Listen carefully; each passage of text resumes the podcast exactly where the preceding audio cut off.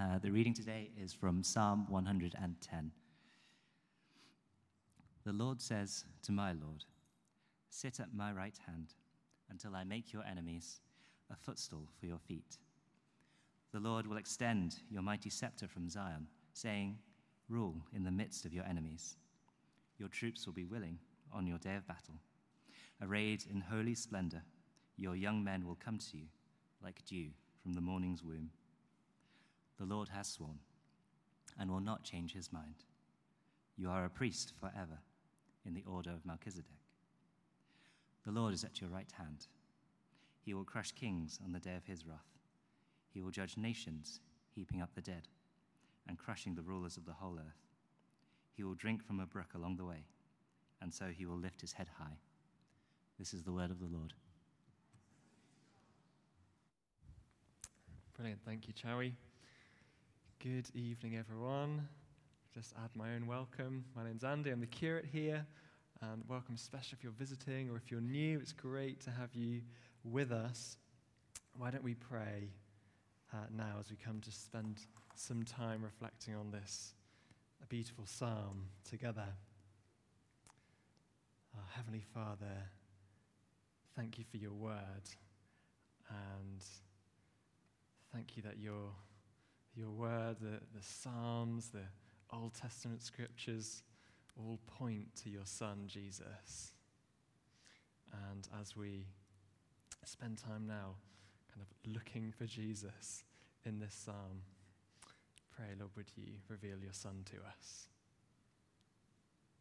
In Jesus' name we pray. Amen. Amen. Well, we are uh, making our way through uh, a little series, preaching series um, here at St. Paul's through the month of October, going through the Psalms. Um, uh, this amazing set of 150 songs and poems that we find in the Old Testament. Uh, do you grab a Bible uh, if you've got one, because we're going to be flicking around a little bit in the Psalms. There are some paper copies on the sides if you want to get it, or use a device if you like, that's fine. Um, now, I love the Psalms.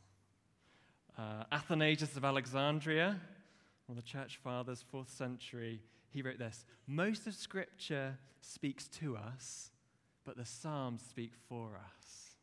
Most of Scripture speaks to us, but the Psalms speak for us. And make them uh, our own prayer in a way that uh, we can't, in, in, the same way, other parts um, of the Scriptures. And Jonathan gave a great introduction uh, last week about you know, how useful the Psalms are uh, for a daily quiet time. You know, as we have time each day uh, to pray and, and to let's read some, some of the Bible, like why not add in a psalm or two or three uh, when you come to those? These are just prayers, they, they cover every kind of emotion, every kind of experience from ecstatic joy to, uh, to great pain and suffering uh, and despair. And if you use plans like uh, the Bible in One Year app, it's brilliant for this. You get a bit of Old Testament, a bit of New Testament, and a psalm in there as well. Uh, and something I've been doing over the last year is I've been going to the, uh, the original Bible in One Year app. This is the Book of Common Prayer, which is, goes all the way back to the Reformation, the Church of England's first kind of service book. Um, and you've got morning and evening prayer in here. And if you use this, basically, you can go through the whole 150 Psalms in a month.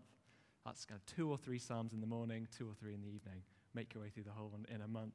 It's brilliant. Recommended. Um, although, if you get a copy like this, it'll be in the King James. So, uh, if you want just to have the plan or something, come chat to me afterwards. I can get that to you. But highly recommended just to soak ourselves in the Psalms, in these prayers of God's people. And so tonight we're looking particularly at Jesus in the Psalms. And this is actually a two parter. I've been allowed to have two sermons on Jesus in the Psalms. So in a couple of weeks, we're going to look again um, at Jesus in the Psalms. But this time, we're looking at Christ as the pre existent Son, God in his glory, his majesty, as the king and the priest uh, that we see here in this psalm written hundreds of years before Jesus was born. And uh, my hope is that tonight will convince you and get you excited about finding Jesus in the Psalms for yourself. So, Psalms are great, but here's a question How often do you see Jesus in the Psalms? How often do you hear his voice? How often do you sort of catch a glimpse of him? Because my sense is that when we approach the Psalms, as well as the Bible in general, particularly Old Testament, we often read it kind of like a history book about things that happened. Uh, you know, what, what was it like to be there? Who wrote it? What were they going through? You know, how is what happened then? How can that apply to my life now? And, you know, that's fine, that's great, uh, because those questions matter. And the events and situations which are in the Old Testament are historical. They really happen, they have significance. And the Bible is written by human beings with their own settings and their own backgrounds and things they were going through and things that God was uh, saying to them. But actually, if that's the only way that we relate to the Bible, and particularly the Psalms, then I just want to suggest we're missing out on something. Because, you know, any great work of art, be that literature or film or painting or whatever, never just has one kind of layer, does it? Or there are different layers of meaning which the artist has put inside. So, like, classic, easy example is C.S. Lewis Chronicles of Narnia. You know, if you read uh, those books and, or you've watched the films and you're like, it was this is a great adventure with a talking lion, like that's fine, but you're actually missing really what Lewis is doing. Aslan, the, the lion, is Jesus. You know, and this whole, you know, once you see it through that lens, you realize, oh, there's so much more that's going on here, uh, rather than kind of what is, I suppose, literally on the surface. Um, and, or if we look at, I've got a slide here, just with a, this is Banksy, one of Banksy's um, paintings. I love um, Banksy. And clearly, what makes it so profound, his work, is that uh, there's, there's always multiple layers going on. There's social commentary, there's something about the human condition, isn't there, uh, in a painting like this um, and others. Because the artist always has a deeper purpose. And, you know, the, the greater, the more, the more genius that's in the art, the kind of more singular that purpose is that's being driven towards. And how much more when God writes a book, when God inspires uh, a book like the Bible and the Psalms. Because if God's purpose is to save humanity save the world from its sin by sending his son Jesus to take our place on the cross, then we should expect to see that coming up time and time again, shouldn't we?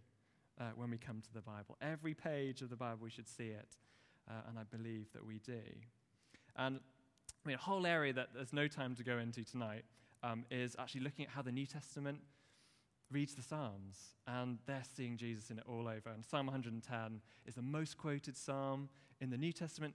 Hebrews chapter 7, a whole chapter on Jesus in this psalm. Um, anyway, that's, that's something you can check out later. What I want to focus on is uh, Psalms 1 and 2, actually. So you might want to flick over to Psalms 1 and 2. Um, this is the, the, like the introduction to the book of Psalms. It's, they've been put here um, on purpose, and it's like they set up kind of all what the Psalms are about, and they set up this tension. Psalm 1, just a few verses.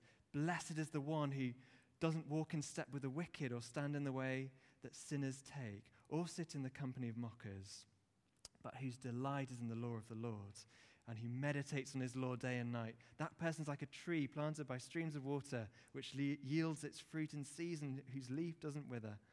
Whatever they do prospers. It's like this manifesto for the good life.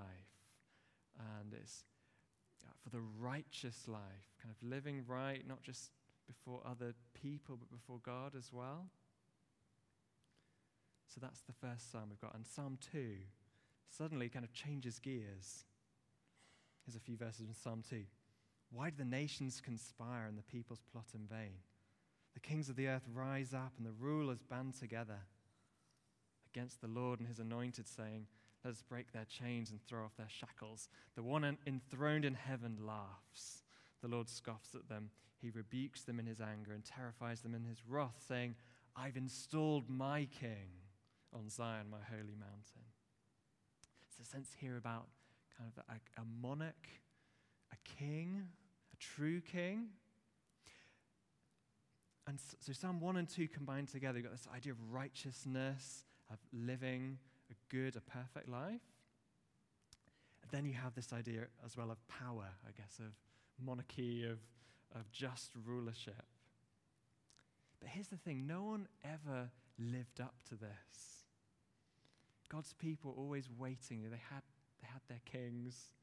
Uh, they were always longing for the, that one who was going to be truly righteous, that the kind of the priest they were looking for, and also powerful, the king they were waiting for. And you know, you look at the, uh, we'll just read the, the, books of Kings and Chronicles, didn't go very well uh, for God's people. Not even someone like David, the great David, was a king and a priest, let alone someone who was a, a morally uh, perfect, upright man. What I want to suggest is that, like right at the start of the Psalms, we're getting this tension set up, and Jesus is the one who resolves it. He's the one who's perfectly righteous and who is the true king. So let's have um, a little look at this psalm then. First thing that's exciting uh, is actually in the first line. So, verse 1 of Psalm 110 The Lord says to my Lord, Sit at my right hand until I make your enemies a footstool for your feet. Like, what's going on here? The Lord says to, to my Lord. Now, the psalm, it says it's of David. So, it's most likely written by King David, this great um, Israelite king. But it's not about him. By him, but not about him. And this first line is really intriguing in the original Hebrew. Uh, you might see that the, the first Lord is in capital letters. This is uh, where we get the Hebrew word Yahweh, which is the name of God. And then uh, the second Lord, my Lord, is Adonai. That's the Hebrew word for Lord, and, um, and often that is used in the place uh, of the divine name. So there's something kind of going on here. Uh, and Jesus actually picks up on this himself uh, in Matthew, Matthew 22. Talking to uh, some scribes and Pharisees, these religious leaders, and he says, like, how can the person being talked to, being talked about here, be David's son if David's calling him Lord? There's this idea for particularly in kind of Hebrew culture that your ancestors are kind of greater than you. So, like, the further back you go, they become greater and greater and greater. So, the idea that you'd, you know, your son would be superior to you doesn't make any sense. So, it's like, how, what's going on here? Uh, that David's calling someone who, is it his son? He's calling him Lord. The idea is that someone else is in view, and it is Jesus. Um, it's similar to what's going on. We see it in John 1 as well. John the Baptist talks about um, Jesus, and Jesus is actually their cousins, and Jesus is born after him. And he says, um, This is the one that I meant when I said, A man who comes after me has surpassed me because he was before me. Uh, John is saying, Jesus, Jesus was before the whole world began, so he comes before me he, even though he's kind of younger than me in a, in a worldly sense, he's the one uh, who he surpasses me. He ranks ahead of me because he came before me. Uh, so that's what's going on here. Even though Jesus is indeed descended from David, he is the Lord that David is looking up to. And then, second line, don't worry, we won't take this long to go through the whole thing. Sit at my right hand, the Lord, the Father says to the Son, Sit at my right hand. That's the position of a son, position of, a, of your, uh, your heir, your family. And he's in, in, with God in heaven as well. David's not in heaven when he's writing this. So we have here the Father, God the Father, speaking to the Son, in this psalm in the Old Testament before Jesus was born. Let's see, what does it go on to say? Well, firstly, it talks about a king. Father speaking of his son as a king. Here's verses 2 and 3. The Lord will extend your mighty scepter from Zion, saying, Rule in the midst of your enemies.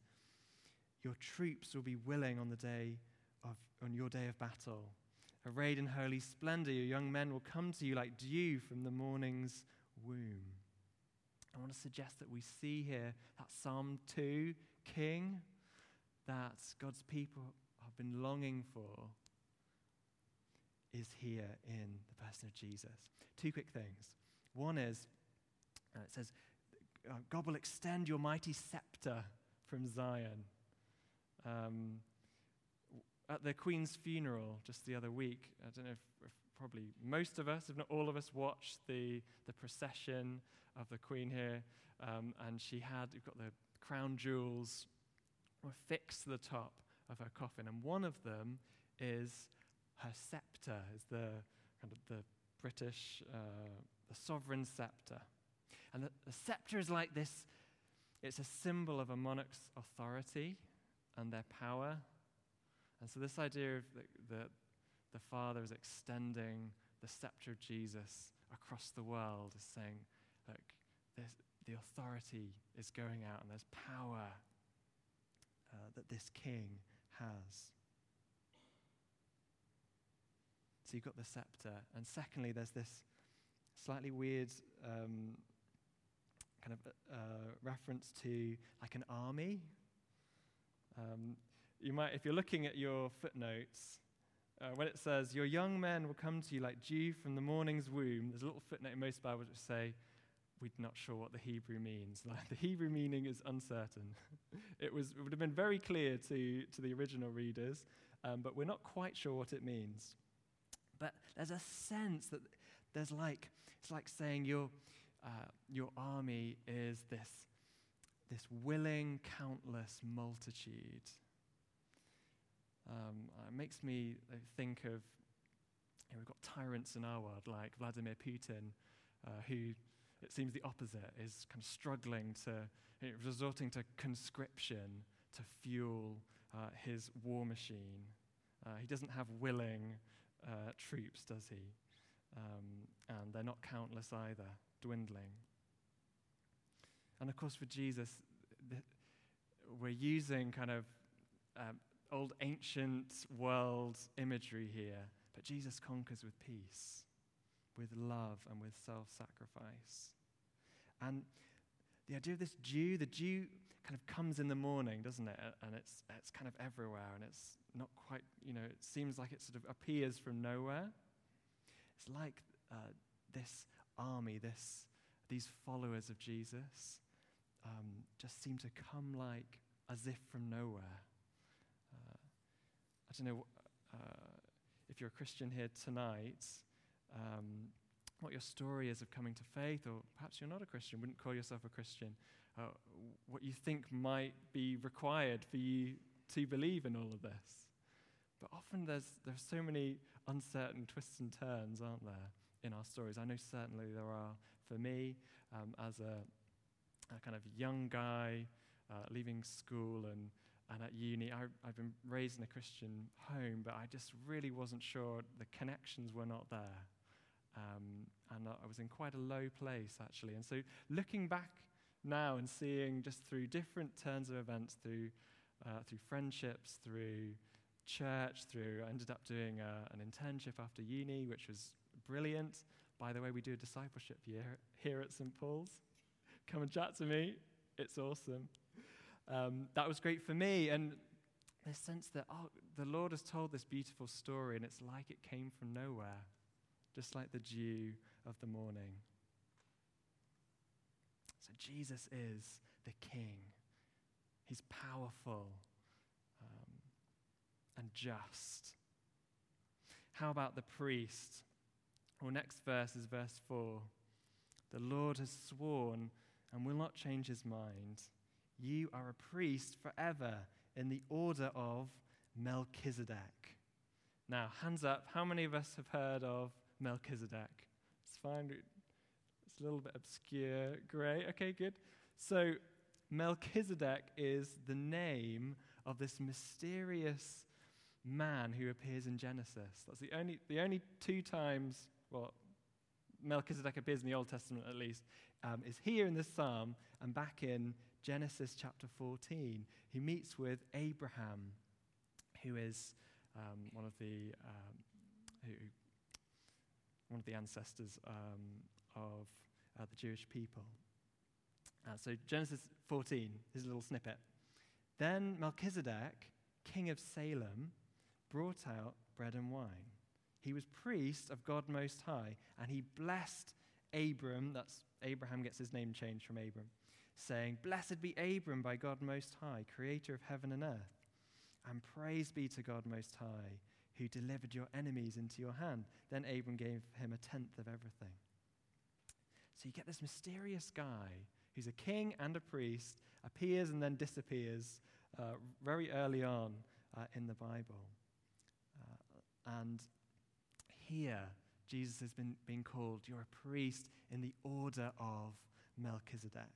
What does that mean? Well, firstly, it combines being a king and being a priest. We never see that happen in the Old Testament. The kings are separate from priests, different family lines, they can't come together. Um, and yet Melchizedek kind of has this weird combination of the two. Um, Melchizedek also is timeless. He doesn't have any ancestors, doesn't have any descendants. He just sort of appears and disappears. Um, and here we see Jesus, the Son, is said, the Father says to him, You're a priest forever in the order of Melchizedek. It doesn't end, it doesn't start and it doesn't end. It's always been this way It doesn't depend on uh, your parentage or your lineage. Um, Jesus is the priest. He's the true priest, not related to the Levitical priests who uh, are set up in the Old Testament, but fulfilling that. And we get these weird things as well bread and wine, kind of prefiguring communion, um, a tithe. Abram gives a tenth of everything and offers something to um, this, this guy, Melchizedek, and Jesus is the one who, who fulfills what that is pointing towards. Again, uh, the book of Hebrews in the New Testament, if you want more on Melchizedek, that's where to go. Um, that's just briefly looking at Melchizedek and Jesus as the priest. So, Psalm 110 speaks of this heavenly king priest, the one who fulfills the impossible requirements of Psalm 1 to, to lead that perfectly righteous life uh, that none of us could. Um, and also be the king of that psalm, that second psalm, Psalm 2. Um, and so, for the writers of the New Testament, for Jesus' followers, his first followers in the church through history, there's only one person this can be it's Jesus. And how does the psalm finish? It finishes with victory so, verses 5 to 7. The Lord is at your right hand. He will crush kings on the day of his wrath. He'll judge nations, heaping up the dead and crushing the rulers of the whole earth. He will drink from a brook along the way, and so he will lift his head high. Again, we've got this kind of ancient uh, Near Eastern language here. It seems very strong to us, doesn't it? Um, crushing kings and heaping up the dead the image here is of like a total victory that this priest king is going to win because God is extending his scepter. God's the one who's having his purposes um, achieved. But of course, for Jesus, he, he conquered death uh, by offering up his own life, didn't he? He was piled among the dead uh, when he went to the cross for us. That is how he conquers. So, what does all this uh, mean for us? Well, first, I want to suggest that encountering Jesus in the Bible is so much more than reading the Gospels, those stories, as eyewitness accounts of Jesus' time, um, his earthly ministry. So, when you're reading or you're praying the Psalms, perhaps you want to start you know, getting into the Psalms each day, um, ask yourself, where is Jesus? Where do you see Jesus in this? Might be a really obvious one like Psalm 110, or it might be one that's a little bit more obscure.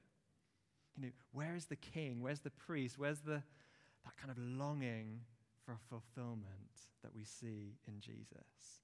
Who's the psalmist looking for? Who can we join in looking for and worshipping and getting to know better? Um, if any of this is intriguing to you, I've got a book recommendation which is coming up here. The, this is a brilliant little book. It's called Psalms for You by Christopher Ash. Christopher Ash is brilliant on, on all of this, and particularly Jesus in the Psalms. So, yeah, I totally recommend this um, if you want to uh, read a bit more, um, engage a bit more.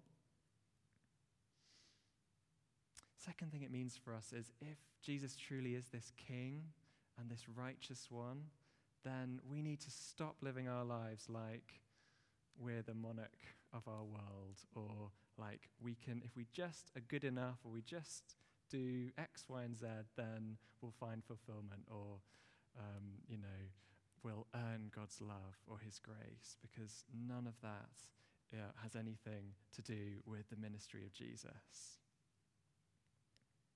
You know, th- this is this is the one, this son that, we've, that we see in this psalm is the one that the world has waited for and longed for uh, since the fall, since right back at the beginning. Um, and we get the privilege of being on the side of history where we've, we've seen Jesus. Uh, he's come and walked amongst us. And we can know him today. You know, he has revealed himself, something that you know, David longed for. He saw this vision uh, and, and we see the fulfillment. Shall we pray uh, just as we uh, come, yeah, come to the end of looking at this psalm together?